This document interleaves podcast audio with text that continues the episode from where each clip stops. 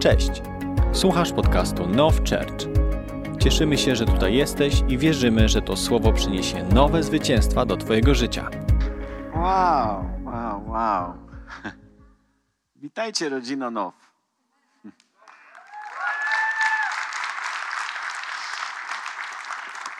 Ja się cieszę, że to jest spotkanie rodzinne. Lubicie, lubicie spotkania rodzinne, czy nie? Niektórzy powiedzieli nie. E, To zależy, jaką macie rodzinę pewnie. E, Czasami się jedzie do rodziny i wiesz, jak będzie, więc e, myślisz sobie tylko odhaczyć swoją obecność i spadamy. My mamy takie niektóre ciocie i wujków, jak ze strony mojej żony z reguły. Chociaż nie, nie, nie z dwóch stron. Na, na, na zasadzie, słuchaj, wpadamy, składamy życzenia i się zmywamy. E, Bo po prostu czasami nie wiadomo, co z... Ciocia Józia zawsze narzeka, wujek Józek zawsze po prostu coś tam E, i, i, i różnie to bywa na tych spotkaniach e, rodzinnych. Ale ogólnie, ogólnie chyba lubimy spotkania rodzinne. To są takie spotkania, gdzie możemy się poczuć po prostu jak w domu, możemy być sobą, nie musimy, wiecie, grać niczego. Jak to? Jesteśmy, jesteśmy w domu i dzisiaj ja cieszę się, że mamy takie spotkanie. Wiecie, fajnie jest głosić, e, kiedy są różni ludzie, przyjeżdżają, ale ja lubię też tak, wiecie, po prostu w kontekście rodzinnym. I wierzę, i z tego co wiem, z tego co mi przekazano, to właśnie czwartkowe spotkania makrogrupy to są właśnie spotkania rodziny. Rodzina schodzi się razem i, e, i na takich spotkaniach można trochę inaczej pogłosić, można podzielić. Bardziej, bardziej to jest takie głoszenie stricte, ale bardziej dzielenie się sercem. I mam nadzieję, że wczorajsze spotkanie z liderami też miało taki wydźwięk, e, że to miało sens i, i tak starałem się dzielić e, swoim doświadczeniem, swoim sercem e, w tym obszarze. Tak i dzisiaj troszkę w, z innej strony spojrzymy na relacje, ale myślę, że tym bardziej, że to jest inauguracja, jak słyszę. Nie widziałem żadnej e, wstążki przy wejściu, ale może przeoczyłem. Ale przynajmniej zauważyłem dwa, d- dwóch dywanów, żeście się, że tak powiem, dorobili w międzyczasie. E, No, takie zmiany w nofie. Gdybym wiedział, to w prezencie trzeci bym przywiózł. Na następny. Na następny. E, Dobrze, kochani, żeby nie przedłużać już relacje, relacje, relacje, relacje. Mm, Chciałbym zacząć w ogóle od tej myśli, że, y, że, że, że, my, jesteśmy, że my jesteśmy powołani do, do relacji. Że zostaliśmy stworzeni do relacji. Stworzeni do relacji. Wiecie, kiedy, kiedy, kiedy zaczynamy czytać Słowo Boże, od pierwszych stronic właściwie, czytamy i Pan Bóg stworzył to i to, i Pan Bóg stworzył to i to, i Pan Bóg stworzył tamto i tamto, i to było dobre, i to było dobre, i stworzył jeszcze coś tam, i to było dobre. Wszystko było dobre. Wiecie, jaka jest pierwsza rzecz, o której czytamy w Biblii, że jest, że jest niedobra?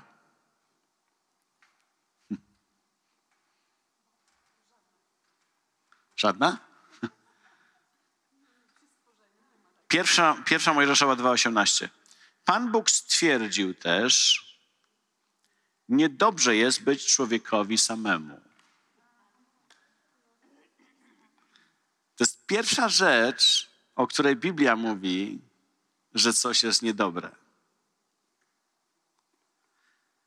Niedobrze jest być człowiekowi samemu, uczynię mu pomoc pasującą do niego. W następnych wersetach czytamy, że Bóg stworzył też różne zwierzęta i przyprowadził je do człowieka, do Adama, żeby ten je ponazywał. I Adam nazwał je w różny sposób.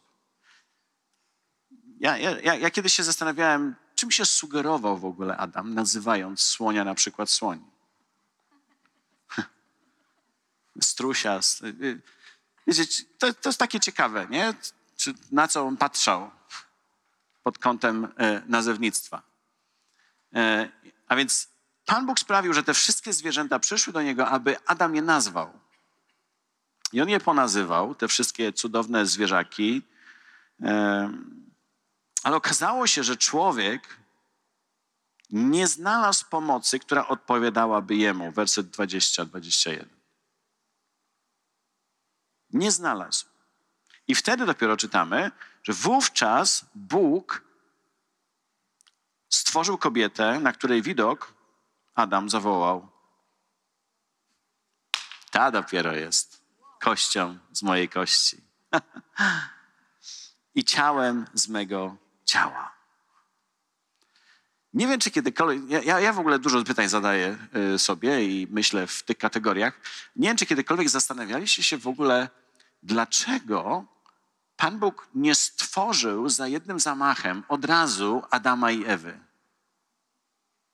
Tylko najpierw stworzył człowieka, Adama, znaczy kobieta też człowiek, ale. ale tak Biblia mówi o człowieku najpierw. W ogóle to tak dobra, żeby się któraś kobieta nie. E, Adam to znaczy człowiek, no po prostu. To znaczy człowiek. Więc po jakiego licha po prostu Pan Bóg najpierw stwarzał Adama? Przecież on wszystko wie. Że on dobrze wiedział, że nawet jak te wszystkie zwierzaki do niego przyjdą i on je ponazywa i potuli i tak dalej, i aport i to wszystko fajnie, e, że na koniec, na koniec, pod koniec dnia Adam stwierdza, ale kurka jakoś coś nie, coś tu nie gra. I Pan Bóg mówi, no niedobrze jest człowiekowi, gdy jest sam. Stworzę mu dam mu pomoc odpowiednią. To, to hebrajskie słowo ezer kenegdo, czyli pomoc odpowiednia, ta, która jest idealnie dopasowana do niego. W ogóle można by było, wiecie, całe nauczanie stworzyć w kontekście ezer kenegdo, bo to jest, to jest bardzo ciekawe, mm, co, jaką ideę niesie to słowo, ponieważ ono bardzo nam pomaga w zrozumieniu w ogóle relacji damsko-męskiej między mężczyzną a kobietą. E, ale ten temat w ogóle relacji, no to przez miesiąc można by było wałkować, bo to jest tak szeroki temat. E, ale stwierdziłem, że zaczniemy od samiutkiego początku. Skoro chcemy spojrzeć na to, jak Bóg patrzy na relacje, to musimy sięgnąć do samego początku. Nawet nie do tego, wiecie, kiedy, do tego momentu, kiedy relacje między ludźmi były już zakłócone, ale do samiutkiego początku. I to jest ten sam początek, o którym czytamy gdzie Bóg stwarza mężczyznę, a później dopiero, kiedy okazuje się, że mężczyzna czuje się jakoś tak samotny, Bóg daje mu e, kobietę, daje mu Ewę. Mm, po co tak na okrętkę? Przecież Bóg wiedział, że, że to mu nie spasuje, że będzie potrzebował drugiego człowieka, że zwierzaki nie będą wystarczające. Właśnie, kiedy... Biblia nie daje nam oczywiście żadnej takiej jasnej odpowiedzi, ale myślę, że to jest ta myśl, która gdzieś stoi za tym, e, dlaczego Pan Bóg nie stworzył kobiety w tym samym czasie. Moglibyśmy się pokusić o stwierdzenie, że w ten sposób Bóg pokazuje nam, że jako ludzie zostaliśmy stworzeni właśnie do relacji z drugim człowiekiem. I ta historia właśnie to pokazuje. To, to, to oznacza, wiecie, że zostaliśmy stworzeni jako istoty społeczne, istoty relacyjne. I Bóg na samym początku już daje nam to do zrozumienia.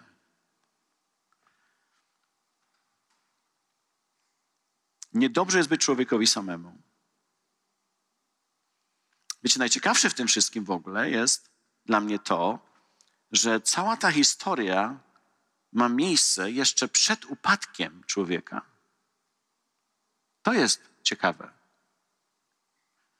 Ponieważ to by oznaczało, człowiek, że Adam w tamtym czasie, kiedy Bóg wypowiada słowa niedobrze jest człowiekowi samemu, że w tamtym czasie, słuchajcie, bo to jest bardzo istotne, Adam jeszcze był w doskonałej więzi i relacji z Bogiem, która nie była zakłócona przez grzech.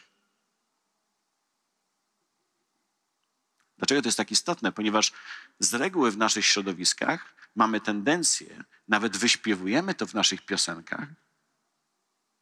Panie, Ty jesteś wystarczający, nie potrzebuję nikogo innego. Ty jesteś dla mnie wszystkim. Co więcej, e, mamy wielu wierzących, którzy wypisują gdzieś tam na social mediach i tak dalej hasła typu E, typu ja, ja nie potrzebuję kościoła, ja nie potrzebuję innych ludzi, mam Boga, Bóg mi wystarczy. Ktoś coś czytał, słyszał? Mam Boga i On mi wystarcza. Nie potrzebuję żadnej wspólnoty ludzi. Nie potrzebuję drugiego człowieka. No, może tak, ale Pan Bóg stwierdza, że niedobrze jest człowiekowi, gdy jest sam. I nie mówi tego, kiedy człowiek już upadł, ale mówi to zanim człowiek upadł. Zobaczcie, że, że, że Pan Bóg nie stwarza fałszywej dychotomii, w której przeciwstawia relacje ze sobą, człowieka z Bogiem, relacji człowieka z człowiekiem. Bóg nie tworzy tej fałszywej dychotomii, mówiąc, że to są dwie odrębne. Nie, i jedno, i drugie jest potrzebne. Teraz być może rodzi nam się teologiczne pytanie, czy to oznacza, że jednak Bóg nie był wystarczający dla człowieka? No nie no. Nie tędy droga.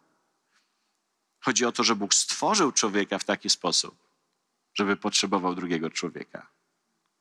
To nie jest kwestia niewystarczalności Boga, to jest kwestia tego, w jaki sposób Bóg stworzył ciebie i mnie on tak to zamierzył, abyśmy potrzebowali siebie nawzajem.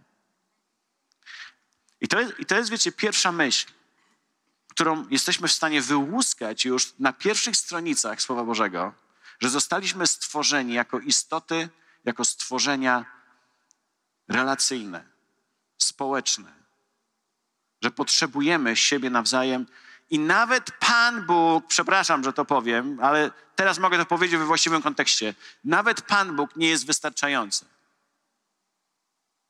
W tym kontekście. Ponieważ On nas stworzył tak, żebyśmy potrzebowali siebie nawzajem. Bardzo ciekawa myśl, która myślę może nam i powinna być takim fundamentem pod to wszystko, co będzie mówione, czy to dzisiaj, czy co będziecie mówić na kolejnych spotkaniach. Myślę, że to jest fundament, z którego potrzebujemy po prostu wyjść. Jakie było pierwotne założenie człowieka, kiedy y, Pana Boga, kiedy stwarzał człowieka? I wszystko inne, o czym będziemy mówić, musimy, że tak powiem, wkładać pod to, co przed chwilą tutaj powiedzieliśmy. I, I, wiecie, kolejną rzeczą, e, o której czytamy na samym początku, pierwsza Mojżeszowa 1,27, to są pierwsze stronice. Czytamy, że stworzył więc Bóg człowieka na swój obraz. Co to oznacza w kontekście tego, o czym dzisiaj mówimy, czyli w kontekście, w kontekście relacji? Co to znaczy, że, że stworzył go na swój obraz i na swoje podobieństwo? No, Słowo Boże objawia Boga, czy też Bóg objawia samego siebie w Biblii jako trójjednego Boga. Jako jednego Boga, który jest w trzech osobach Ojca, Syna i Ducha Świętego. To oznacza, że w Trójcy od zawsze była więź i relacja między nimi. To znaczy, że jeśli Bóg stworzył nas na, nasz, na, na Jego obraz i Jego podobieństwo, to stworzył nas właśnie do relacji, jako istoty relacyjne. Bóg nie jest samotny. Hm. Bóg nie stworzył człowieka dlatego, że czuł się osamotniony w niebie. Bóg tego nie potrzebował. Bóg jest samowystarczalny. Ojciec, Syn i Duch Święty mają doskonałą więź, doskonałą relację, nie potrzebują nikogo, wiecie, w tym sensie, że musieliby kogoś stworzyć, ponieważ czują się osamotnieni. Nie. Ale to stwierdzenie, że stworzył człowieka na swój obraz i swoje podobieństwo, pokazuje, jak jesteśmy ukształtowani, ponieważ Bóg w swojej naturze również jest relacyjny jako Ojciec, Syn i Duch Święty. I to jest perfekcyjny, doskonały obraz i model wszelkiej relacji, jaka zachodzi między nimi, gdzie każdy z nich ma swoją rolę, swoją funkcję w tej trójcy, a jednocześnie każdy z nich jest gotowy do, że tak powiem, uniżenia względem siebie nawzajem, usługiwania sobie nawzajem. To jest cudowny obraz tego, co było Bożym zamiarem dla relacji między ludźmi. Że pomimo tego, że będziemy się znajdować, ponieważ wiecie, ojciec ma inną funkcję, Duch Święty ma inną funkcję, syn ma inne zadania, tak? To, to nie jest to samo. Jeden Bóg, ale w trzech osobach. Trzy różne osoby. Ale funkcjonują w doskonałej jedności. Ciesząc się sobą, kochając siebie nawzajem, usługując sobie nawzajem, realizując wspólnie w tej relacji, którą mają, realizując wspólne zamiary, wspólne cele, wspólne marzenia, wspólne pragnienia. A więc zakładamy dzisiaj, słuchajcie, fundament, jak to było od początku i dlaczego mówimy w ogóle o relacjach. Ponieważ taki jest Bóg, taka jest natura Boża. Moglibyśmy powiedzieć, wiecie, że bycie w relacji z innymi jest niejako naszym domyślnym ustawieniem fabrycznym, z którym się rodzimy i z którym idziemy przez życie, i to się nie zmienia tak naprawdę. Dlatego nie powinniśmy się nigdy opierać temu, co jest częścią naszej ludzkiej natury, czyli bycie osobą społeczną, bycie osobą relacyjną. Nie możemy się temu opierać, wmawiając sobie, ja nikogo nie potrzebuję, sam dam sobie radę. Wiecie, przypomina mi się historia, którą kiedyś czytałem, autentyczna historia, która miała miejsce w 50 którymś roku w Stanach Zjednoczonych. Pewna kobieta jadąc samochodem przejeżdżała przez pewien most i, e, i miała wypadek. I stało się tak, że tym samochodem zawisła na tym moście. A więc ten samochód tak sobie dyndał, wiecie. I przejeżdżał tamtędy jakiś motocyklista i zobaczył, co się dzieje. Próbował jakąś linę, wziął gdzieś coś ściągnąć, po, po chwili ktoś podjechał i kolejna osoba próbowała pomóc. Potem ściągnęli e, różnego rodzaju e, służby straż pożarna przyjechała, y, policja i tak dalej, i tak dalej. W sumie, z tego co pamiętam, ponad 50 osób brało udział w akcji ratowniczej. I na koniec, kiedy zapytali tego y, szefa całej, powiedzmy, tej akcji ratowniczej, co było e, takiego szczególnego e, w tej, w tej całej akcji, ponieważ udało się ją w końcowym efekcie uratować, że nie spadła z tego mostu, e, powiedział, że naj, najciekawszą rzeczą w tym wszystkim było to, że podczas gdy my 50, ponad 50 osób próbowało ją uratować, ona cały czas w tym aucie siedząc krzyczała: Zostawcie mnie, sama sobie dam radę, zostawcie mnie, sama sobie dam radę.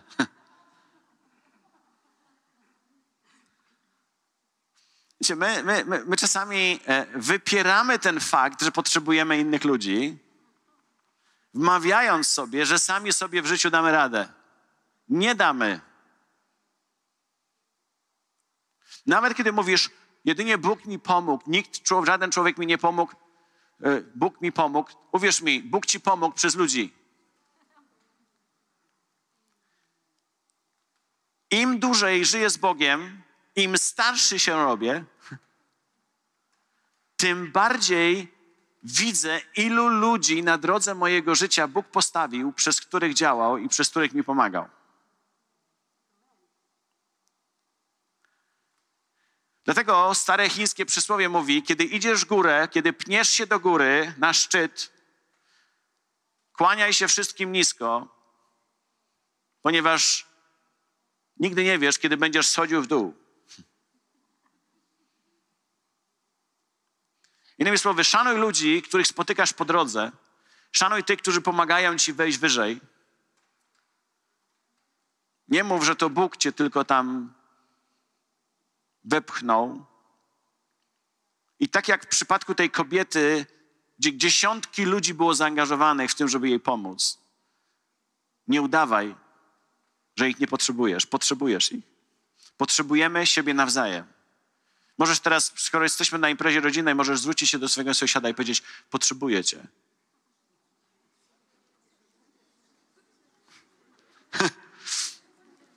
Ja teraz spojrzałem na dwóch singli tutaj. A, a, może wiecie, a może akurat siedzi chłopak i dziewczyna, single tutaj i może akurat to jest ten moment, kiedy właśnie potrzebujecie. I, i, na, i, nagle poczułeś, kurczę, coś w tym było. Niektóre dziewczyny szybko widziałem, odwróciły głowę w drugą stronę. E,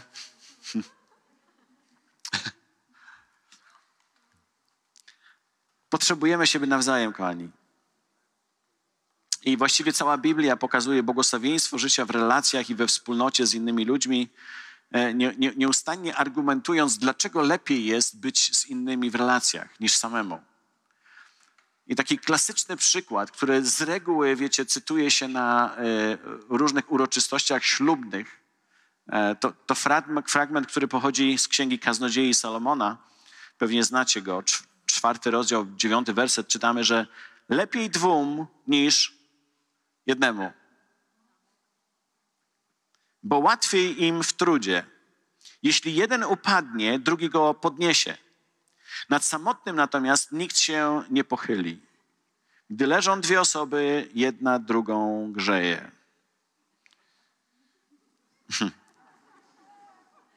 Nie wiem, czemu takie tematy zawsze wywołują salwę śmiechu w kościołach. A człowiek samotny? Znak zapytania tam jest. A człowiek samotny musi liczyć na siebie. Ponadto, jeśli jednego może ktoś pokonać, dwóm łatwiej się ostać a sznur potrójny nie tak łatwo się zerwie i tutaj z reguły na kazaniach e, sam głosiłem wielokrotnie na ślubach e, tego typu kazania właśnie o tym sznurze potrójnym, gdzie jest on, ona i Pan Bóg, sznur potrójny i to jest sznur, który się nigdy nie zerwie, kiedy małżonkowie wplątają w to żywego Chrystusa. To, to jest gwarancją tego, że to małżeństwo będzie prosperować i będzie błogosławione. Ale zauważcie, że Biblia nie mówi tutaj, E, w tym fragmencie, że w relacjach z innymi jest łatwiej i prościej. Tutaj tak nie pisze. Że życie w relacjach z innymi jest łatwiejsze i prostsze, bo, bo powiedzmy sobie szczerze, życie w relacjach z innymi nie jest prostsze. Nie jest łatwiejsze.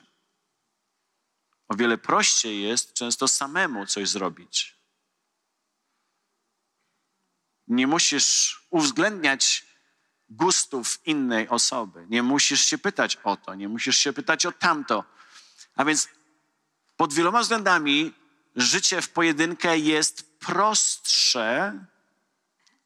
Dlatego Biblia nie mówi, że lepiej, że prościej jest dwóm niż jednemu, tylko jest napisane lepiej. Nie wiem, czy widzicie, jest różnica. Prościej, a lepiej. To, że coś jest lepsze, wcale nie oznacza, że jest prostsze czy łatwiejsze, ale jest lepsze. A więc całe słowo właściwie pochwala relacje i zachęca do tego, żeby wchodzić w różnego rodzaju relacje. Tutaj czytamy o tym, że dwóm jest lepiej niż jednemu le, bo, bo łatwiej im jest wtedy w trudzie. Jeśli jeden upadnie, drugi go podniesie. Zobaczcie, tu, tu jest pokazana dynamika relacji międzyludzkiej. Kiedy upadniesz, masz kogoś, kto cię może dźwignąć. Natomiast nikt się nie pochyli, jeśli jesteś sam, bo nie jesteś w żadnej relacji z nikim. Ten ktoś nawet nie wie, że upadłeś może skoro nie jesteś w żaden sposób połączony z innymi ludźmi, to oni nie mają nawet świadomości tego, że, że leżysz gdzieś, że dogorewasz, że potrzebujesz, żeby ktoś cię dźwignął. Nie chcę, żeby tutaj single się źle czuli, wiecie. E, mówimy dzisiaj szeroko o, o, o relacjach międzyludzkich. Są fragmenty, gdzie oczywiście Słowo Boże y, zachęca do, y, do, do, do bycia singlem, ale y, to, to zawsze jest w kontekście powołania, w kontekście szczególnej łaski, którą Bóg daje. Tak jak apostoł Paweł tak, mówi, że chciałbym, żebyście wszyscy byli tak jak ja, który nie, nie ma potrzeby, on tutaj odnosi się do małżeństwa, nie ma potrzeby e, seksualnej. E, mówi, ale to jest dar łaski. To jest dar łaski. Mówi, ale jeśli gdybyście mieli płonąć e, porządliwością i tak dalej, to wchodźcie w związki małżeńskie. Dlaczego? Dlatego, że naturalną rzeczą, o której mówiliśmy, jest bycie w związku małżeńskim. A dar celibatu jest niewielkim procentem. To jest coś szczególnego, niezwykłego, ale to, co jest naturalne, to jest bycie w relacji z drugim człowiekiem, przechodzenie przez życie z, z żoną, z mężem. Ale pamiętajcie, że mm, nie chcemy tutaj mówić tylko o relacjach małżeńskich, a raczej mówimy tutaj w, o szerszym kontekście relacji. A więc, a więc zobaczcie, zobaczcie, co Biblia, o czym Biblia nie mówi, że nie jest łatwiej i prościej, ale że jest lepiej. Dlaczego? No bo właśnie jeden upadnie, to drugiego podniesie i tak dalej, i tak dalej. A więc na dzień dobry widzimy, i chyba każdy już się przekonał po tych kilkunastu minutach, że relacje są czymś, co jest Bożą zamiarą, zamiarem, jest naszym domyślnym ustawieniem fabrycznym, jest tym, co odzwierciedla Bożą naturę, jest czymś, do czego Bóg nas stworzył jako istoty społeczne. To jest Jego wola, aby nikt nie pozostawał wyizolowany, aby nikt nie pozostawał samotny. I nie mówię tylko tutaj, wiecie, o małżeństwie teraz. Mówię o człowieku jako jednostce. Nie jest Bożą wolą, aby jakikolwiek człowiek pozostał wyizolowany i samotny z dala od innych. I Kościół jest takim miejscem, który stwarza szczególne możliwości i sposobności do tego, żeby, żeby nikt nie pozostał samotny.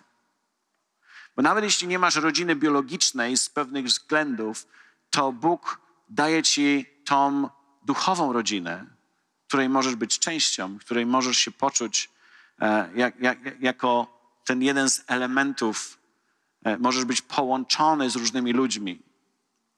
Jakkolwiek to cudownie i fantastycznie brzmi, to z doświadczenia wielu, wielu lat prowadzenia Kościoła muszę powiedzieć, że, e, że niestety Kościół nie tylko może być cudownym i wspaniałym miejscem, w którym odnajdziemy wiele relacji i przyjaźni, ale z drugiej strony Kościół może być miejscem, w którym jest wielu ludzi, którzy są osamotnieni, którzy są wyizolowani, którzy są niezauważeni,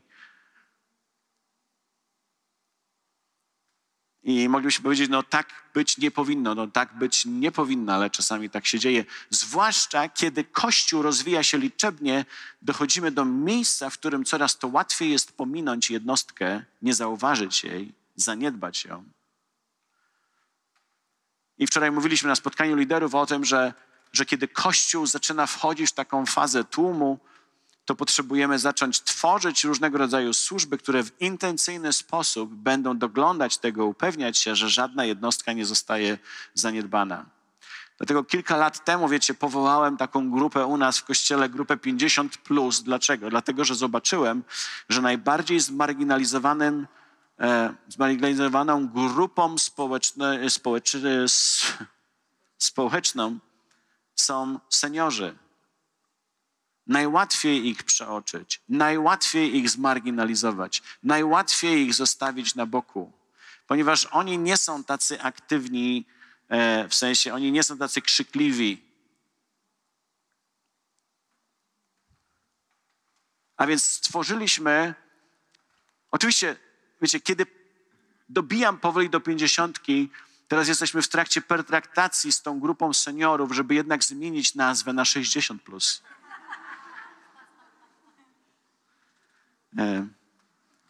Ale, ale y, kiedy zakładasz kościół i są sami młodzi ludzie na początku, to kiedy nazywasz grupę 50, plus, to myślisz, że to jest po prostu nie, nie dożyjesz tego.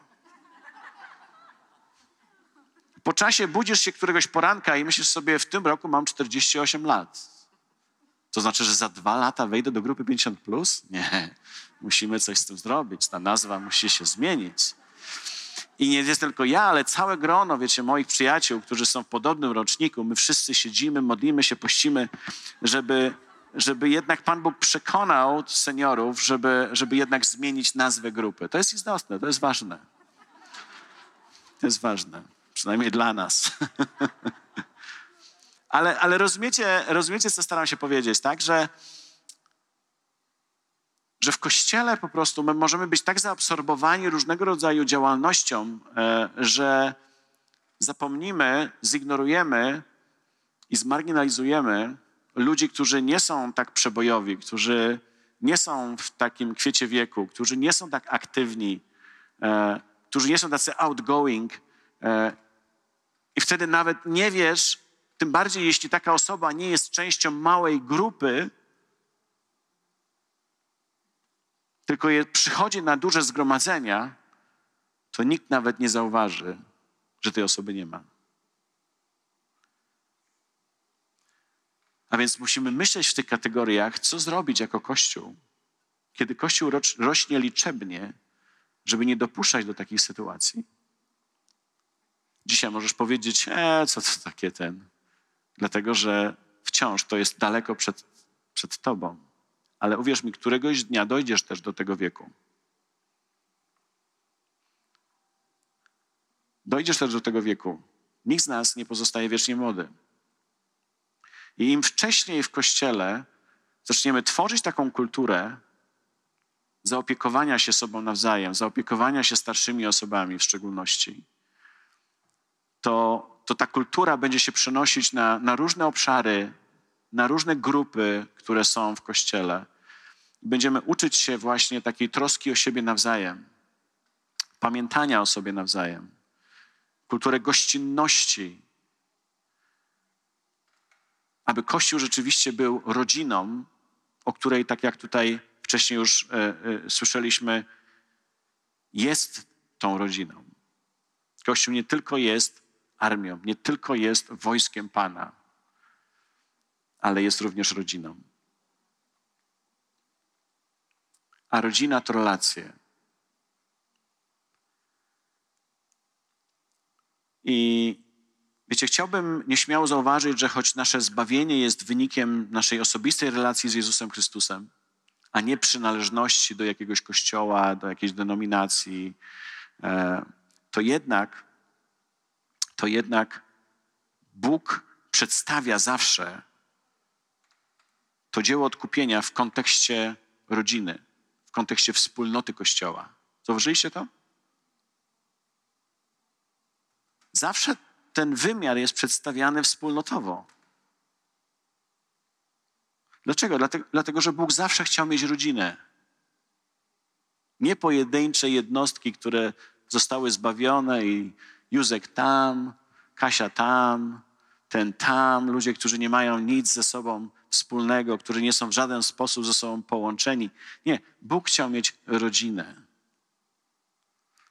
Dlatego, dlatego w Biblii ciągle pojawiają się zwroty typu bracia i siostry, albo bracia raczej. My teraz mówimy siostry, ale e, w tamtym kontekście z reguły była mowa o bratach, o braciach.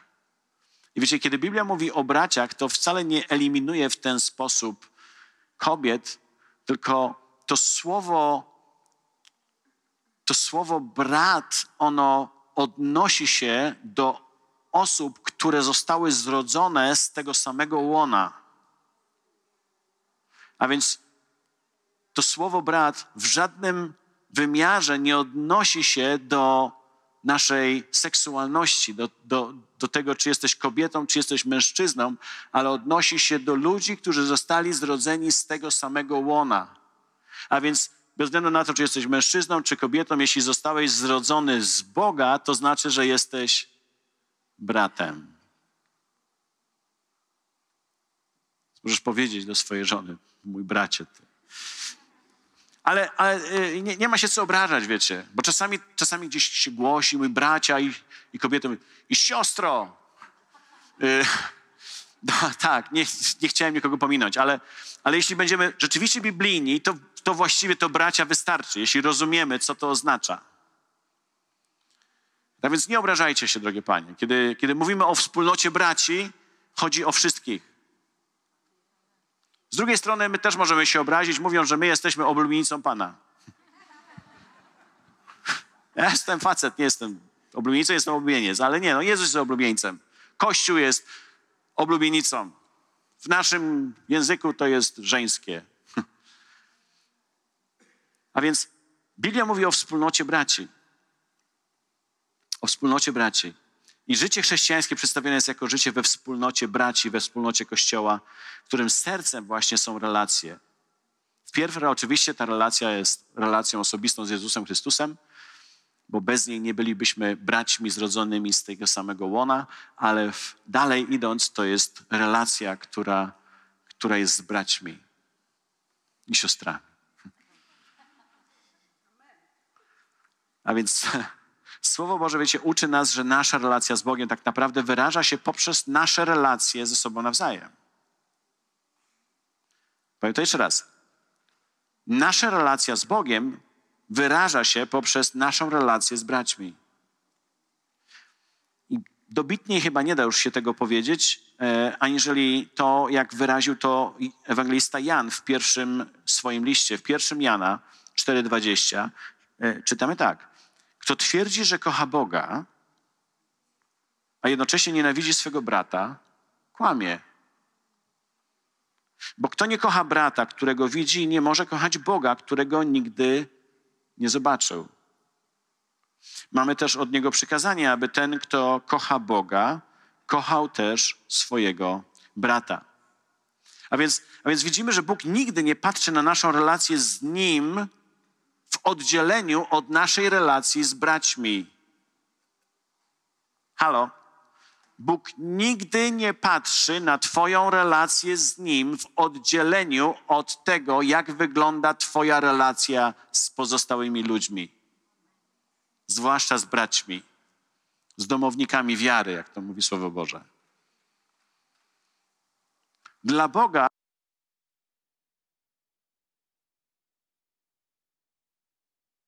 jak szanujemy siebie nawzajem. Czy siebie kochamy. Że, Panie, ja Cię tak kocham. No Bóg mówi, wiesz, ale nie możesz mnie kochać, którego nie widziałeś, jeśli nie kochasz swojego brata, którego widzisz, którego masz na co dzień. Powiedzieć, no, Panie Boże, no właśnie w tym problem, że mam go na co dzień. że mam go na co dzień. Już mi się uprzykrzył i mnie denerwuje i irytuje mnie. I... Tylko ze względu na siebie siedzę obok niego. I nazywam go moim bratem. Przez wzgląd na Pana są takie fragmenty. Wiecie, jest taki, jest taki w jednym z liści apostoł Paweł zwraca się do dwóch kobiet, które znajdowały się w jednej wspólnocie kościoła, w kościele lokalnym, które się ciągle kłóciły i nie mogły do siebie dojść do, ze sobą dojść do zgody. I apostoł Paweł e, prosi je, napomina je, żeby ze względu na Pana się pojednały. A więc, a więc y, y, to nie jest wszystko takie proste. W zależności od tego, jaki werset weźmiemy, jak go zaakcentujemy, możemy powiedzieć, to jest takie cudowne. Moglibyśmy wziąć kilka fragmentów i przedstawić to w taki sposób, że wspólnota Kościoła, wspólnota braci jest cudowną wspólnotą.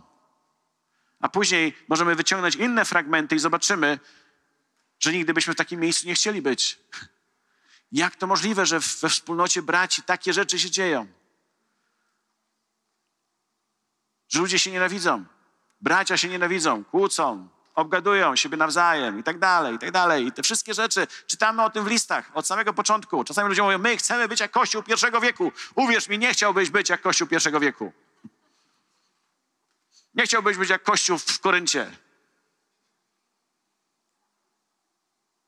Mamy taki wyidealizowany obraz pierwszego kościoła. Jakbyśmy nie widzieli tych wszystkich listów. Gdzie apostoł Paweł mówi, a to, co się u was dzieje, to nawet wstyd mówić.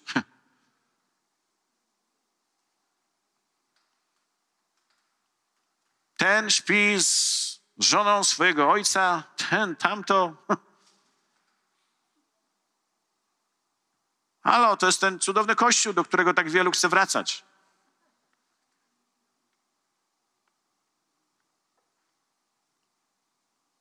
Dzisiaj Kościół jest dzisiaj ludzie zawsze tacy byli.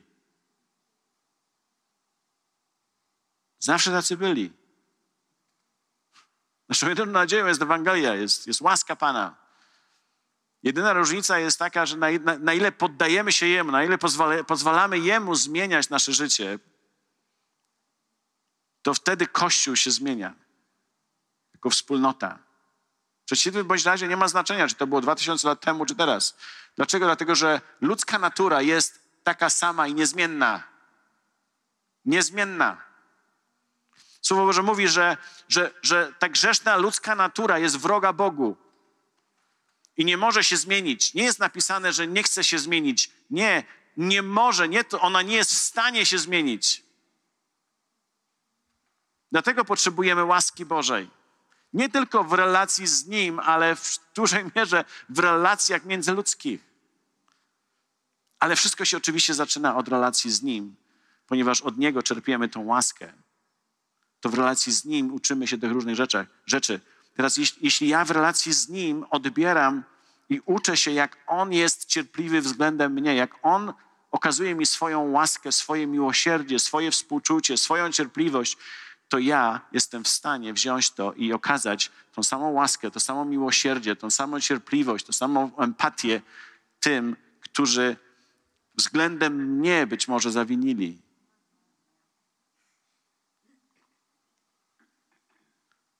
Ale jeśli, jeśli mamy przeświadczenie takie, że względem mnie to Pan Bóg tak niewiele mi darował, to w ten sam sposób podchodzimy do innych ludzi. Ponieważ my nie widzimy potrzeby przebaczenia i cierpliwości ze strony Boga. Ale kiedy rozumiesz to, że jesteś w miejscu, w którym jesteś tylko i wyłącznie dzięki temu, że Bóg okazał ci łaskę i swoje miłosierdzie i swoją cierpliwość, że cię znosi jeszcze po prostu, to nie jesteś taki szybki do osądzania innych ludzi w kościele.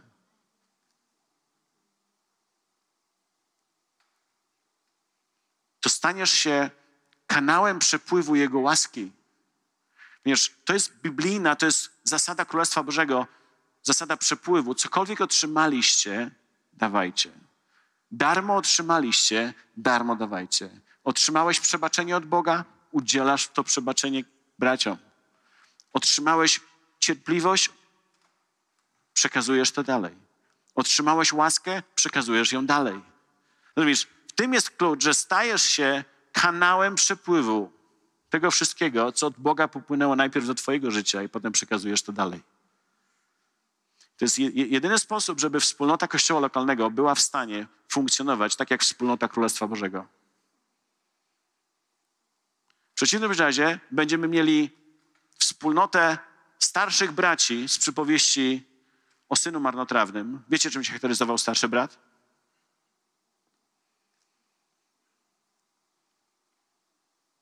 Samosprawiedliwością.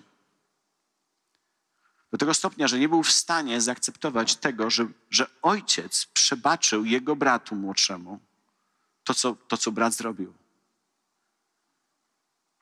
Mówi to, ja, zaraz, zaraz, to ja, ojcze, ja zostałem z tobą. Ja ci służę. Ja za pingalem z, tymi, z tym samym bydłem co dzień po prostu na, na polu i ty nie dałeś mi koźlątka, żebym ja ze swoimi przyjaciółmi mógł po prostu mieć imprezę. A kiedy ten, to jest w ogóle, kiedy ten twój, już nawet nie jego, kiedy ten twój syn, czujecie jakby to, to co wychodzi z jego ducha? Kiedy ten twój syn ten popapraniec, kiedy wraca do domu, to, to ty każesz zabić tuczne ciele? I czytamy, że nie wszedł na przyjęcie. O, to jest ciekawy obraz relacji w rodzinie.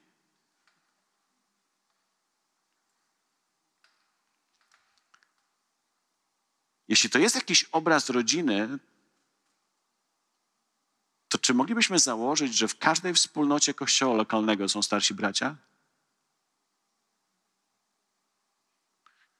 Którzy wcale nie cieszą się z tego, kiedy jakiś inny brat, który upadł i odpadł daleko od wiary, ale się nawrócił, i kiedy wraca i Bóg mu okazuje łaskę i miłosierdzie,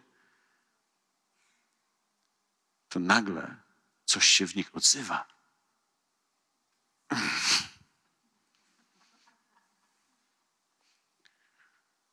To ja tutaj każdej imprezie jestem na zawołanie, służę. I co?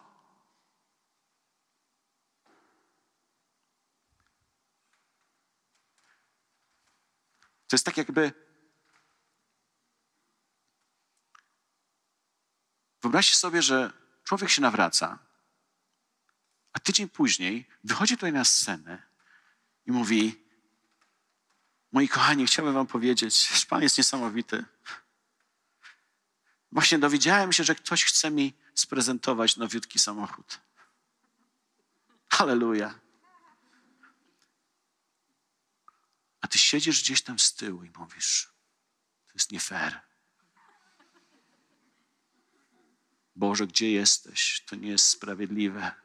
Tyle lat Ci służę i ciągle starym rzępem jeszcze. A ten w tydzień temu się nawrócił i co? I nowiutki samochód. Teraz wyobraź sobie, że tydzień później gościu znowu wychodzi na scenę. Ty zamierasz, mówisz, że wyjdę zaraz. I on, mówi, I on mówi tak. Bracia, i siostry. Kochani, tydzień temu składałem świadectwo o tym, że ktoś chce mi podarować samochód. Niestety okazało się, że go, że go nie dostanę. I ty jesteś jedynym, który woła: Halleluja! Jednak jest Bóg na tym świecie, jednak, jednak jest jakaś sprawiedliwość. Starsi bracia są wśród nas którzy nie potrafią znieść tego, że Pan Bóg błogosławi młodszym braciom, którzy trochę popełnili błędów, ponieważ uważamy, że to nam powinien błogosławić, to nam powinien dać tuczne ciele. To ja zostałem w kościele. On się stracił na trzy miesiące, wrócił i co? I teraz moją imprezę robią.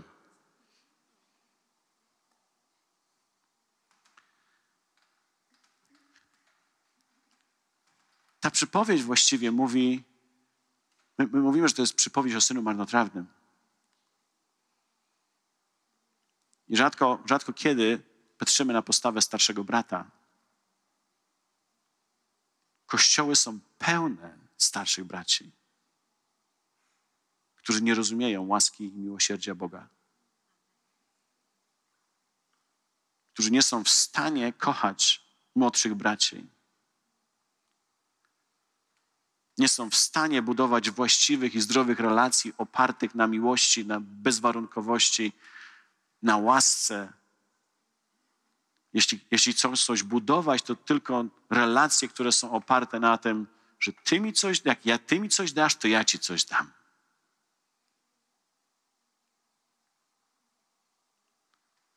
Wszystko, co ich interesuje, to handel wymienny. Nie, kolego, nic nie dostaniesz, jak tutaj się nie wykażesz.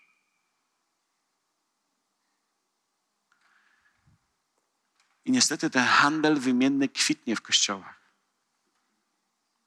Czasami go ma, wiecie, wie, wiecie on, on, funkcjonuje często jak, jak w czasie II wojny światowej, gdzie ludzie mieli zegarki i krzynki pod, pod marynarką i tak, i się wymieniali, a to mam to. Nikt nie widział tego, to były. I my tak często właśnie handlujemy ze sobą. Ale wiecie, to nie ma nic wspólnego ze wspólnotą łaski, ze wspólnotą braci, do których zostaliśmy, do której zostaliśmy powołani.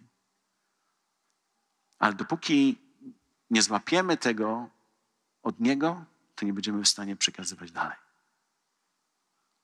Dlatego ta indywidualna moja relacja z Nim jest kluczem do tego, żeby właściwie funkcjonować w poziomie musimy upewnić się, że nasza relacja w pionie jest właściwa.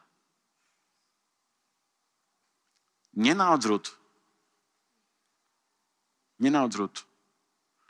Chociaż Bóg mówi, że to ma wpływ również, przełożenie, to jak traktujemy siebie nawzajem i jak te relacje wyglądają w poziomie. To znaczy, że nie ma drogi na skróty, pomijając braci i to, w jaki sposób ich traktujemy. Jezus pewnego razu opowiedział historię człowieka, który e,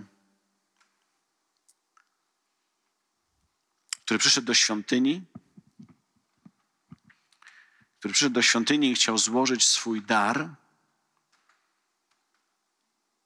ale miał coś przeciwko bratu, albo wiedział, że brat ma coś przeciwko niemu. Bardziej tak dosłownie jest napisane. I co mówi Jezus? Kichaj gościa. Tu masz relację, cudowną relację ze mną. Widzę, jak się wczuwasz w tą piosenkę. Pastor Richard by powiedział coconut tree, tak? Liście kokosowe, drzewa kokosowe są, obecność Pana i tak dalej. E, mam, Panie, cudowną ofiarę dla Ciebie złożyć. Chcę ofiarę uwielbienia. A Bóg mówi, wiesz co, zostaw to wszystko. Idź i najpierw pojednaj się ze swoim bratem. A później, jak załatwisz sprawy w poziomie, przyjdź i pogadamy w pionie. Uuu, coś tak się uparł kurka na mnie.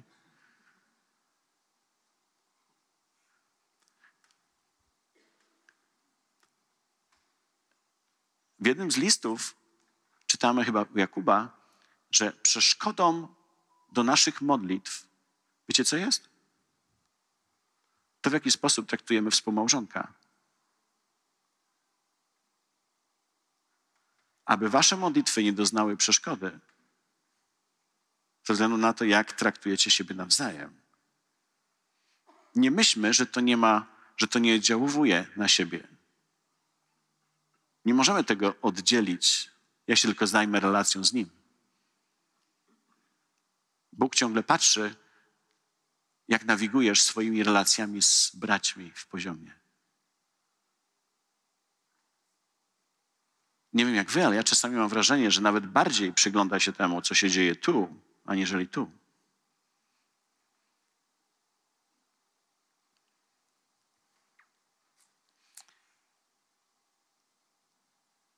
Nasuwa się pytanie, dlaczego nasze relacje z innymi są dla Boga tak ważne? Ponieważ, ponieważ relacje są jak rośliny, które mają w sobie potencjał, żeby zrodzić owoc. To znaczy, że relacje są życiodajne w swojej naturze. Gdybyśmy, gdybyśmy na przykład relacje z drugim człowiekiem przyrównali do winnicy, która może tak bliskie memu sercu. Do winnicy, która jest w stanie zrodzić piękny, dorodny, soczysty owoc.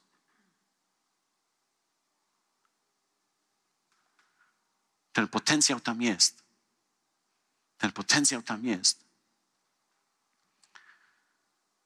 Ale wiecie, zaraz przejdę do pewnego fragmentu, który pokazuje, jak ten potencjał może być zniszczony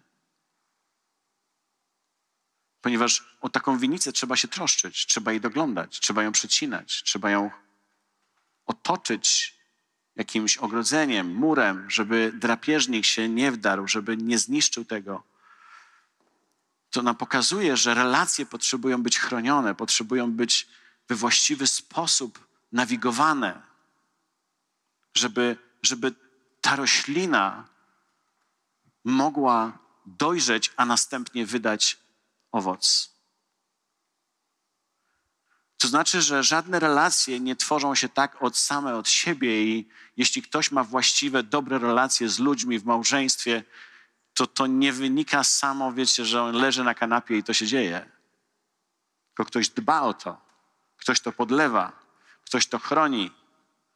Dlaczego? Dlatego, że zrozumiał zasady Królestwa Bożego w kontekście budowania relacji. Jeśli, jeśli nie będziemy podążali za tymi zasadami, o których mówi nam Słowo Boże w relacjach, to nie będziemy oglądali owocu, który Bóg chce zrodzić poprzez właściwe połączenia i poprzez właściwe relacje. Wiecie, relacje, relacje niosą w sobie nie tylko jakby potencjał zrodzenia owocu, ale niosą w sobie również wiele wyzwań. Wiele wyzwań. Nie są czymś łatwym. Znacie ten fragment, gdzie dwóch lub trzech, mówi Jezus, gromadzi się w moim imieniu, tam jest konflikt.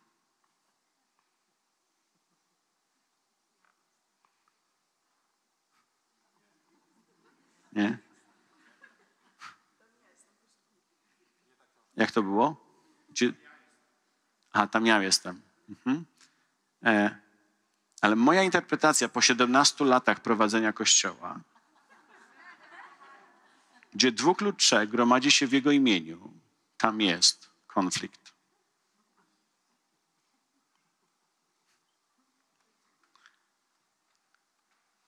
Konflikt, można powiedzieć, jest czymś nieuniknionym w pewnym sensie. Ponieważ jeśli, jeśli rzeczywiście relacje mają naturę organiczną, jak rośliny, to znaczy, że relacje również przechodzą przez różnego rodzaju sezony, tak jak roślina. Tak relacje przechodzą przez sezony. Najpierw coś się zawiązuje, później relacja zaczyna się rozwijać, później zaczynają się konflikty. Sezony konfliktów są w małżeństwie i w relacjach przyjacielskich. To jest część pewnego rodzaju procesu. I oczywiście najlepszą rzeczą jest, e, wiecie, profilaktyka, tak? Nie doprowadzać do pewnych, to wszyscy dzisiaj lekarze by powiedzieli, że najlepiej jest inwestować w profilaktykę, nie dopuszczać do sytuacji, w których trzeba po prostu potem leczyć. A więc to jest ideał. Dobra profilaktyka. Rozumiemy zasady królestwa, jeśli chodzi o relacje, stosujemy je, nie dopuszczamy do pewnych rzeczy, do pewnych sytuacji, żeby to się ponakładało, żeby to napęczniało, żeby to eksplodowało. Ale czasami po prostu rzeczy się dzieją i dochodzi do różnego rodzaju konfliktów. I wtedy potrzebujemy wiedzieć, jak w tym konflikcie się poruszać również, jak nawigować tym konfliktem nawet e, w relacji między dwojga ludźmi. A więc, e, ponieważ takie wyzwania, wiecie, i ryzyko bycia w relacjach zranionym istnieje, to wielu ludzi wybiera drogę izolowania się, odsuwania się od wszelkiego rodzaju relacji po to, żeby nie być zranionym. Po to, żeby nie być odrzuconym przez kogoś. I to jest, wiecie, tragedia. To jest, to jest największy problem w tym wszystkim izolowanie się w celu uniknięcia zranienia i odrzucenia, czy też nawet uniknięcia konfliktów, nieporozumień, rozczarowań. Ale niestety w procesie budowania relacji te rzeczy będą się zdarzać. Będą miały miejsce. Nie da się od nich całkowicie uciec. Kiedy to się dzieje, wiecie, to to nie wiem, czy zauważyliście, jak szybko jesteśmy w stanie stracić relacje przyjaciół, połączenia, których byliśmy przez lata, które byliśmy wielce błogosławieni, szczęśliwi. Nagle, czasami w jednej chwili, poprzez jeden konflikt, przez jedną sytuację trudną, nagle ci, którzy przez lata byli razem, stają się totalnymi wrogami. Można powiedzieć, no ale w kościele tak się nie dzieje. Oj, dzieje się. Dlaczego? Dlaczego właśnie w kościele dochodzi do takich drastycznych rzeczy? Powiem Wam dlaczego. Dlatego, że najłatwiej jest zranić osobę, z którą jesteś najbliżej, która miała wielkie oczekiwania w stosunku do ciebie, ponieważ tam, gdzie jest duże oczekiwanie, tam też jest duże rozczarowanie. Nie ma oczekiwań, nie ma rozczarowań. Każdy, kto wchodzi do kościoła, wchodzi z wielkimi oczekiwaniami, że wchodzi do wspólnoty braci, którzy kochają Pana Boga, więc nic złego mnie tutaj nie spotka. Wszyscy się kochamy, wszyscy będą mi pomagać, wszyscy będą dla mnie mili, wszyscy mnie będą błogosławić. Dlatego zranienia w kościele często są najtrudniejsze do przerobienia, ponieważ mamy większe oczekiwania względem braci, aniżeli ludzi, z którymi pracujemy, bo to są poganie, to są Filistyni. Oni tacy są. Ale mój brat w Chrystusie, on nie powinien się tak zachowywać. On mnie zranił tym, co powiedział.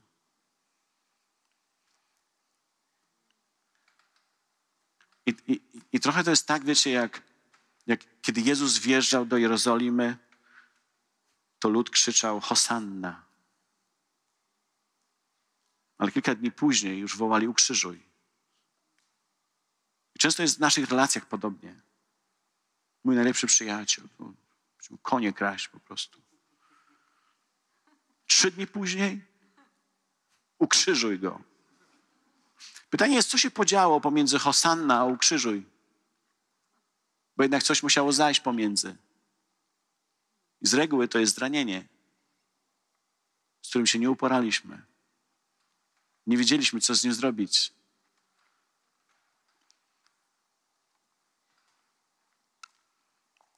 W pieśni nad pieśniami czytamy: Połapcie nam lisy, młode, małe liski, które niszczą winnice akurat kwitnące. Oczywiście rozumiemy, że te liski są pewnego rodzaju obrazem, pewnego rodzaju zniszczenia, czegoś, co przychodzi do winnicy.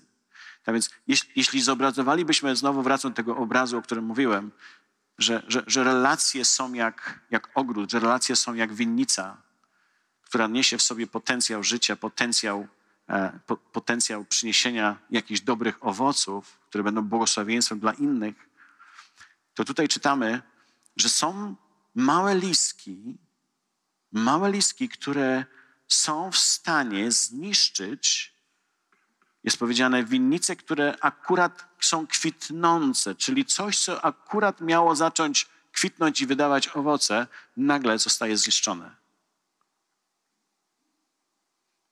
I pozwolicie, że zasugeruję, że tym najczęstszym małym listkiem, który przychodzi do winnicy, i dokonuje spustoszenia do winnicy Pana, do kościoła Pana, do wspólnoty braci, jest zranienie. Ciekawym jest to, że, że, że, że Słowo Boże mówi, że to są małe listki.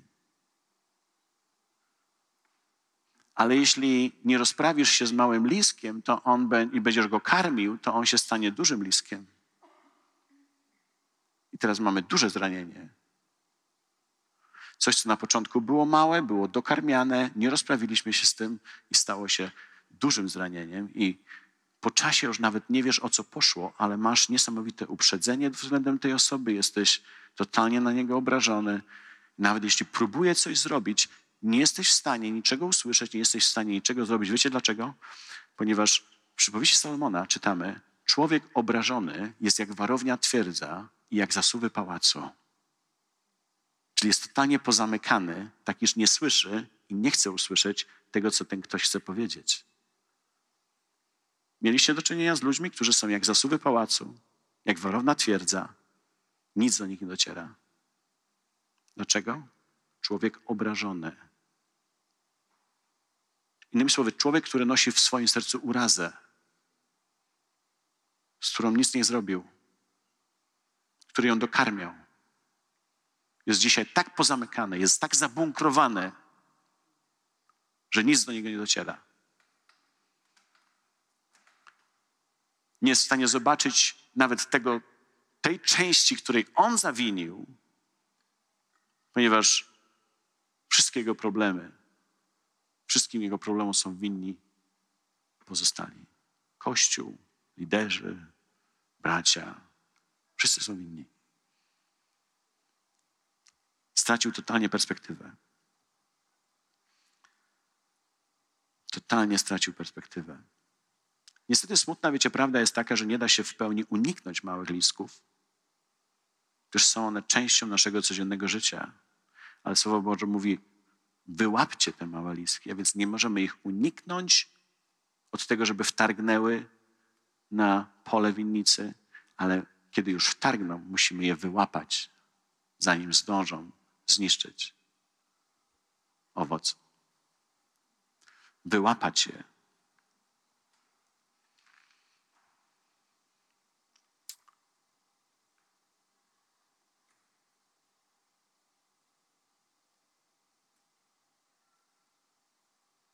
Mówiłem o tym, że najtrudniej jest uporać się ze zranieniami, wiecie, w kościele. Ja wielokrotnie słyszałem od ludzi w naszym kościele, którzy mówili: Pastorze, nigdzie nie zostałem tak zraniony jak w kościele.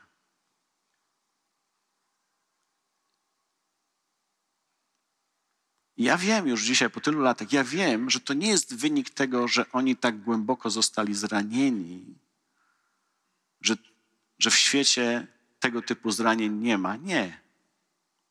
Ale wiem, że mieli te oczekiwania, że mieli pewne wyobrażenia, wyidealizowane często obrazy innych ludzi, którymi się zawiedli i rozczarowali. Dlatego mówią, nigdzie nie byłem tak zraniony jak w kościele. Ale jeśli rozumiemy, że to jest naturalne, że to nas boli bardziej, ale to nie oznacza, że ludzie w kościele są bardziej źli aniżeli ci poza nim, bo to jest kłamstwo. Po prostu to boli bardziej. Ponieważ gdyby to samo zrobił ci ktoś, kogo totalnie nie znasz, uwierz mi, na drugi dzień byś już o tym nie pamiętał.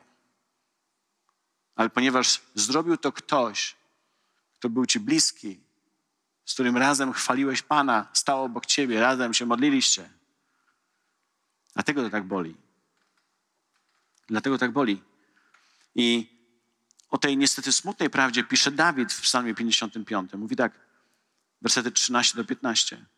Mówi, bo gdyby to wróg mi ubliżał, potrafiłbym to, potrafiłbym to jeszcze znieść. Gdyby przeciwnik poniżał, mógłbym się przed nim skryć. Ale to ty, człowiek taki jak ja, przyjaciel, bliski i znany, uczestnik życzliwych rozmów i narad, gdyśmy do, do, po domu Bożym chadzali. Ty mi to Filistyńczyk zrobił.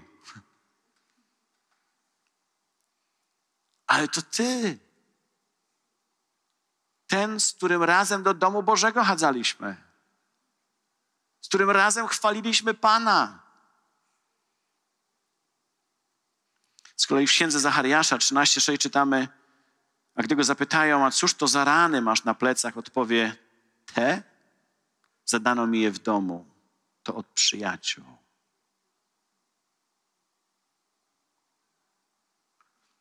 Kto jak to, ale Jezus bardzo dobrze wie, co to znaczy otrzymać rany od przyjaciół.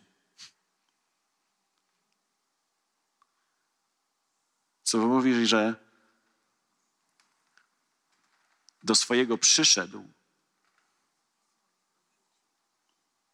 ale oni go nie przyjęli, odrzucili go.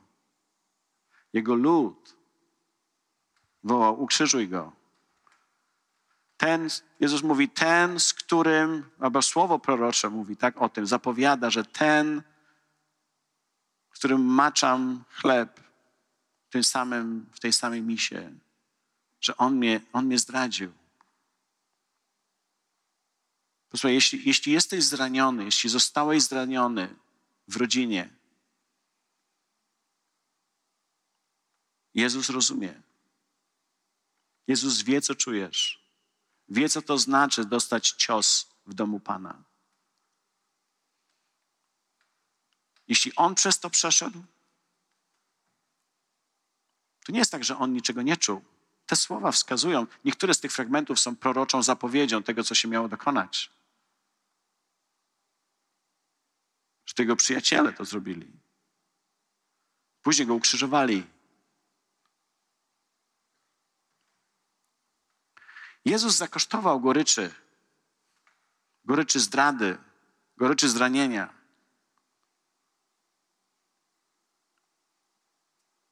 Ale posłuchajcie, Jezus, pomimo tego, że skosztował goryczy, to nigdy jej nie przełknął. Nigdy nie pozwolił, aby ta gorycz stała się częścią jego życia.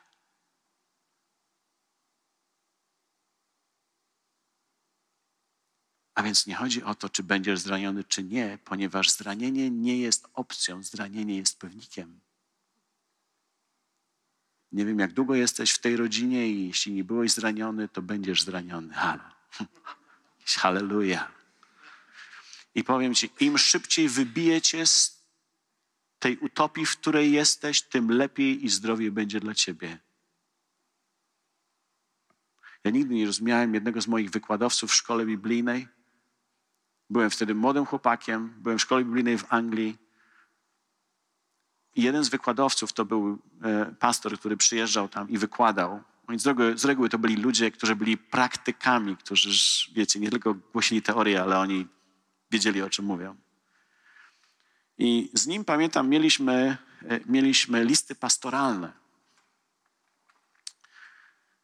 A więc te listy do Tytusa, wiecie, te, te wszystkie listy, o których tam różne rzeczy są wypisane. I, I on nam opowiadał zawsze o różnych przypadkach, jakie w kościele się trafiają. Różnych konfliktach, różnych cudactwach. Ja miałem wtedy 21-22 lata. Byłem młodym wierzącym, który był napalony, który miał wyidealizowany obraz Kościoła, miał wyidealizowany obraz chrześcijaństwa. I ja nigdy nie rozumiałem, dlaczego. I, I, rozmawiałem czasami z innymi studentami. Mówię, słuchaj, czemu on nas tak zniechęca do wejścia w służbę? Przecież on tutaj jest po to, żeby nas zachęcić, żebyśmy chcieli służyć Panu.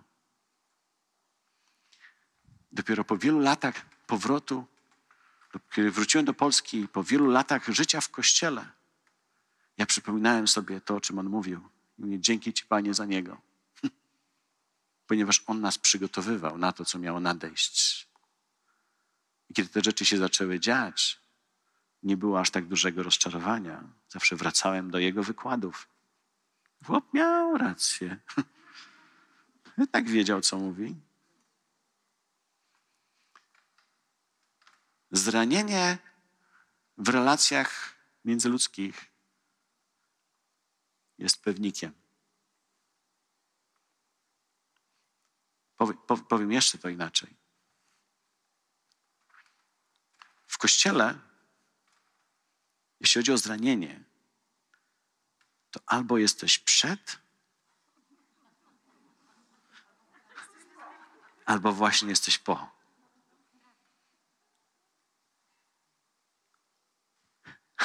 I taki jest cykl życia w kościele. Jesteś przed i po. Przed i po.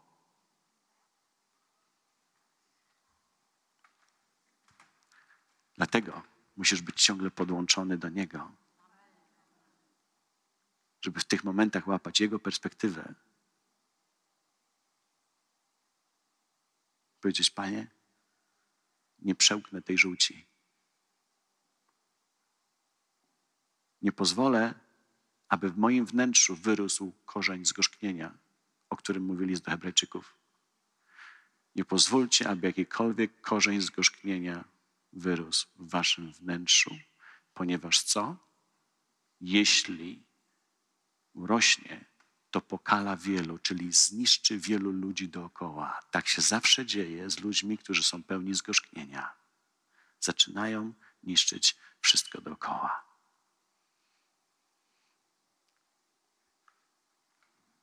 Dlatego z jednej strony, mój, mój przyjaciel, który niestety już od kilku lat nie żyje, mój, e, mój przyjaciel pastor Paweł Godawa, na, napisał e, jeszcze parę lat przed swoją śmiercią, napisał książkę, która jest fenomenalna, która e, pokazuje właśnie te realia życia w Kościele. I książka jest zatytułowana Piekło i niebo w Kościele. Bo tak trochę jest. Z jednej strony doświadczamy nieba w kościele, a są momenty, kiedy myślimy, to jest piekło, to co ja tutaj doświadczam, to przez co przechodzę. Czuję się jak w piekle.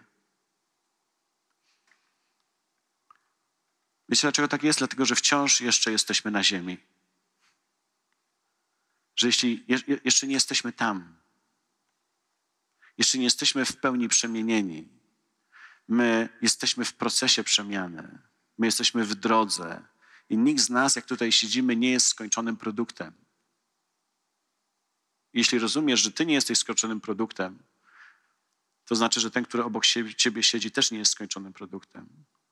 Teraz musisz uważać, żeby nie stosować w ocenie siebie i innych podwójnych standardów, które mówią, no mi się to przytrafiło, ponieważ ja miałem słabszy dzień i miałem takie dzieciństwo, wiesz. A więc patrzysz na siebie z łaską, ale jemu się to przytrafiło. On zrobił tak, ponieważ jest zły, ponieważ jest taki, ponieważ jest taki, ponieważ. Rozumiecie? Podwójne standardy. Znaczy, jeśli ja się spóźniłem, to miałem ku temu powód, ale jeśli ty się spóźniłeś, to dlatego, że nie doceniasz mnie i nie szanujesz mojego czasu. O. Rzecz w tym, że my, rzecz w tym, że nikt z nas nie jest w stanie zobaczyć motywacji drugiego człowieka. Swoje widzimy. Dlatego mówimy często w, w rozmowach, wiecie, kiedy, kiedy, kiedy siedzę i mam dwójkę ludzi, którzy są skonfliktowani, słucham ich i, i często padają takie, rzeczy, takie słowa, ale ja nie miałem tego na myśli. Nie miałem takiego zamiaru. Wiesz, ale ten drugi nie zna Twoich zamiarów. Ten drugi nie jest w stanie zobaczyć Twoich motywacji. Dlatego ważne jest to, co wypowiadamy swoimi ustami. Ty możesz powiedzieć, ale ja nie miałem takiego, takiej intencji. Okay, ale powiedziałeś to, co powiedziałeś. Zrobiłeś to, co zrobiłeś. A więc, a więc siebie, swoje, swoje czyny, swoje niewłaściwe reakcje i zachowania traktujemy jak adwokat, ale innych jak prokurator. Siebie zawsze usprawiedliwiamy, innych zawsze oskarżamy podwójne standardy.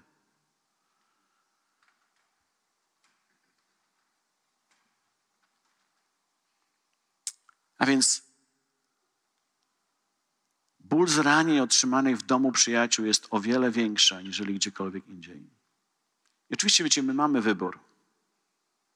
Nie kochać, nie wchodzić w relacje ze sobą nawzajem, nie angażować się w relacje międzyludzkie, nie nawiązywać żadnych przyjaźni w kościele, aby w ten sposób uniknąć zranienia. Ale o konsekwencjach takiego wyboru bardzo trafnie pisze C.S. Lewis. Kiedyś trafiłem na ten fragment, niesamowicie do mnie przemówił, ponieważ on wspaniale pokazuje konsekwencje wyboru bycia wyizolowanym z relacji międzyludzkich, ze wspólnoty Kościoła, ze, z relacji z innymi ludźmi, ze względu na to, że wolę nie wchodzić, żeby nie zostać urażonym, nie zostać zranionym, nie zostać odrzuconym itd., tak itd. Tak Teraz posłuchajcie, co pisze, co pisze C.S. Lewis. Mówi tak, kochać w ogóle znaczy wystawiać się na zranienie. Już ta myśl jest po prostu na tydzień do myślenia. Kochać w ogóle oznacza wystawiać się na zranienie. Pokochaj cokolwiek, a Twoje serce z pewnością odczuje ból, a może nawet zostanie złamane. Jeśli chcesz mieć pewność utrzymania serca w stanie nienaruszonym, czyli jeśli nie chcesz być zranionym, nie wolno ci go ofiarować nikomu, nawet zwierzęciu. Otul je, swoje serce. Otul je ostrożnie swoimi hobby, i odrobiną luksusu, unikaj wszelkich komplikacji, zamknij je, to serce, bezpiecznie w szkatule lub trumnie własnego egoizmu.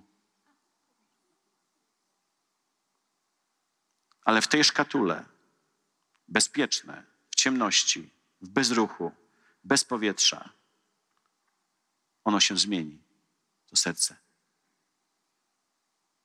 Nie będzie złamane, nie. Ono stanie się nie do złamania. nieprzystępne, zatwardziałe. Masz wybór. Możesz unikać relacji, możesz się izolować, ale to jest konsekwencja bycia wyizolowanym.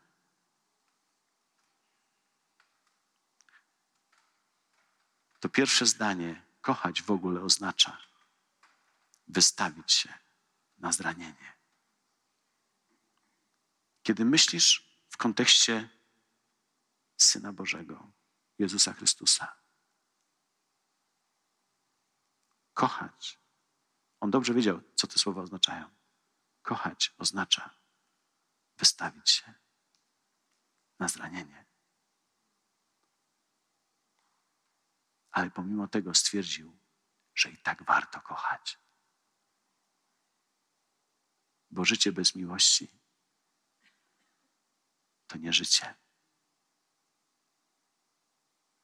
Dlatego warto podejmować ryzyko wchodzenia w relacje przyjaźni, nawet jeśli będę zraniony. Ale nie pozwolę, aby moje serce stało się zatwardziałe, niewrażliwe. Ponieważ zostaliśmy stworzeni do relacji, i to do relacji miłości.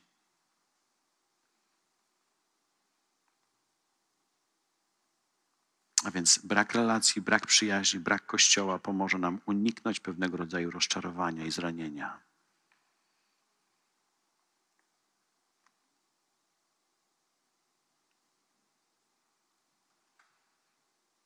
Relacje sprawią, że będziesz zraniony, ale będziesz miał życie pełne przyjaźni, pełne miłości, pełne śmiechu.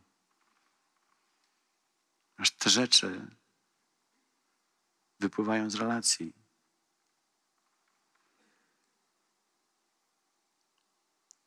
Wiesz, cóż z tego, że masz, że masz mnóstwo kasy, ale nie masz z kim tą kasę wydać? Cóż z tego, że, że możesz codziennie chodzić do najlepszej restauracji, jeśli nie masz z kim zjeść?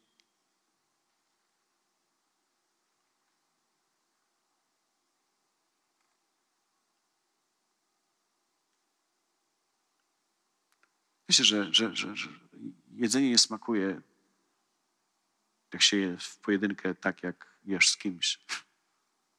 Możesz się podzielić. Ja dzisiaj po południu z Natalią byliśmy na sushi. Podobno najlepsze w Warszawie. I wiecie, i myśmy mieli pewnego rodzaju interakcję z Natalią. Ponieważ te pierwsze kawałki sushi było mm, to jest cudowne. I ona mogła zareagować na to. Rozumiecie, to jest, to jest to, o czym mówimy. Że ja mam się z kim podzielić w relacjach. Tym, co przeżywam. W ogóle jest takie powiedzenie, że radość dzielona z kimś to radość, którą pomnażasz. Spomnożona radość. Pan Bóg nas tak stworzył. I nie możemy się wzbraniać przed tym. I nie możemy się bać tego. Ale musimy zaryzykować i wystawić się na zranienie. Bo warto. Bo warto.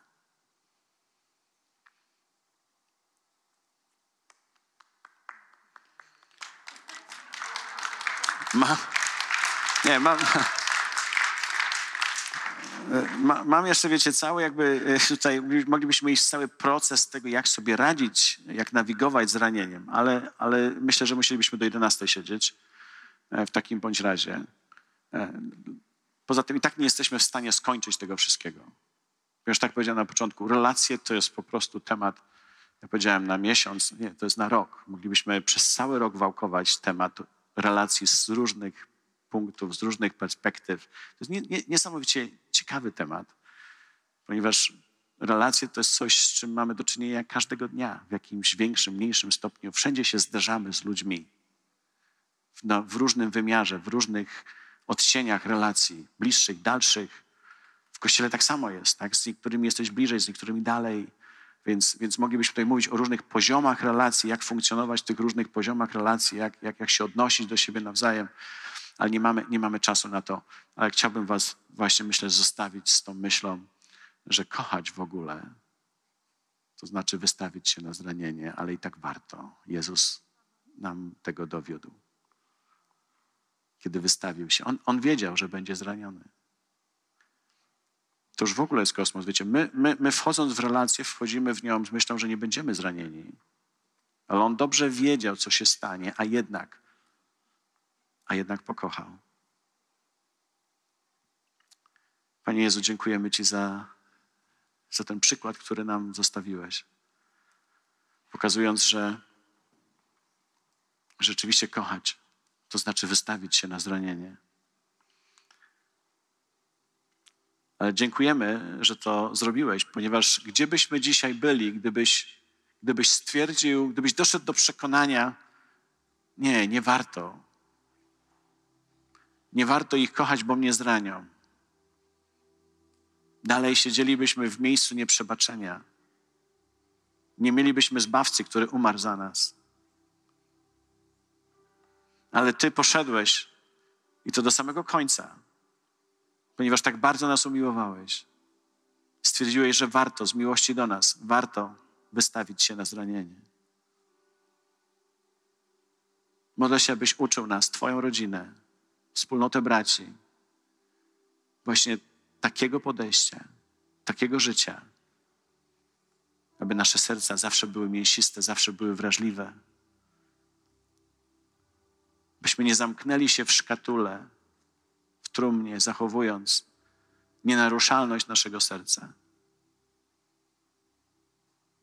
które nie będzie miało sposobności do tego, żeby kochać innych. Niech to będzie jak objawienie dla nas, które pomoże nam patrzeć na siebie nawzajem Twoimi oczami, oczami miłości. I ucz nas być kanałem przepływu Twojej łaski, Twojego miłosierdzia, Twojej cierpliwości i wyrozumiałości, którą otrzymujemy od Ciebie, aby przekazywać to innym. Byśmy prawdziwie byli winnicą, w której będą wszystkie te małe listki wyłapywane, aby ta winnica wydała piękny owoc na chwałę Twojego imienia. I cała rodzina powiedziała na to: Amen. Dziękujemy, że byłeś z nami. Jeśli chcesz dowiedzieć się więcej o naszych działaniach lub nas wesprzeć, zapraszamy Cię na www.nationsonfire.org ukośnik nowchurch.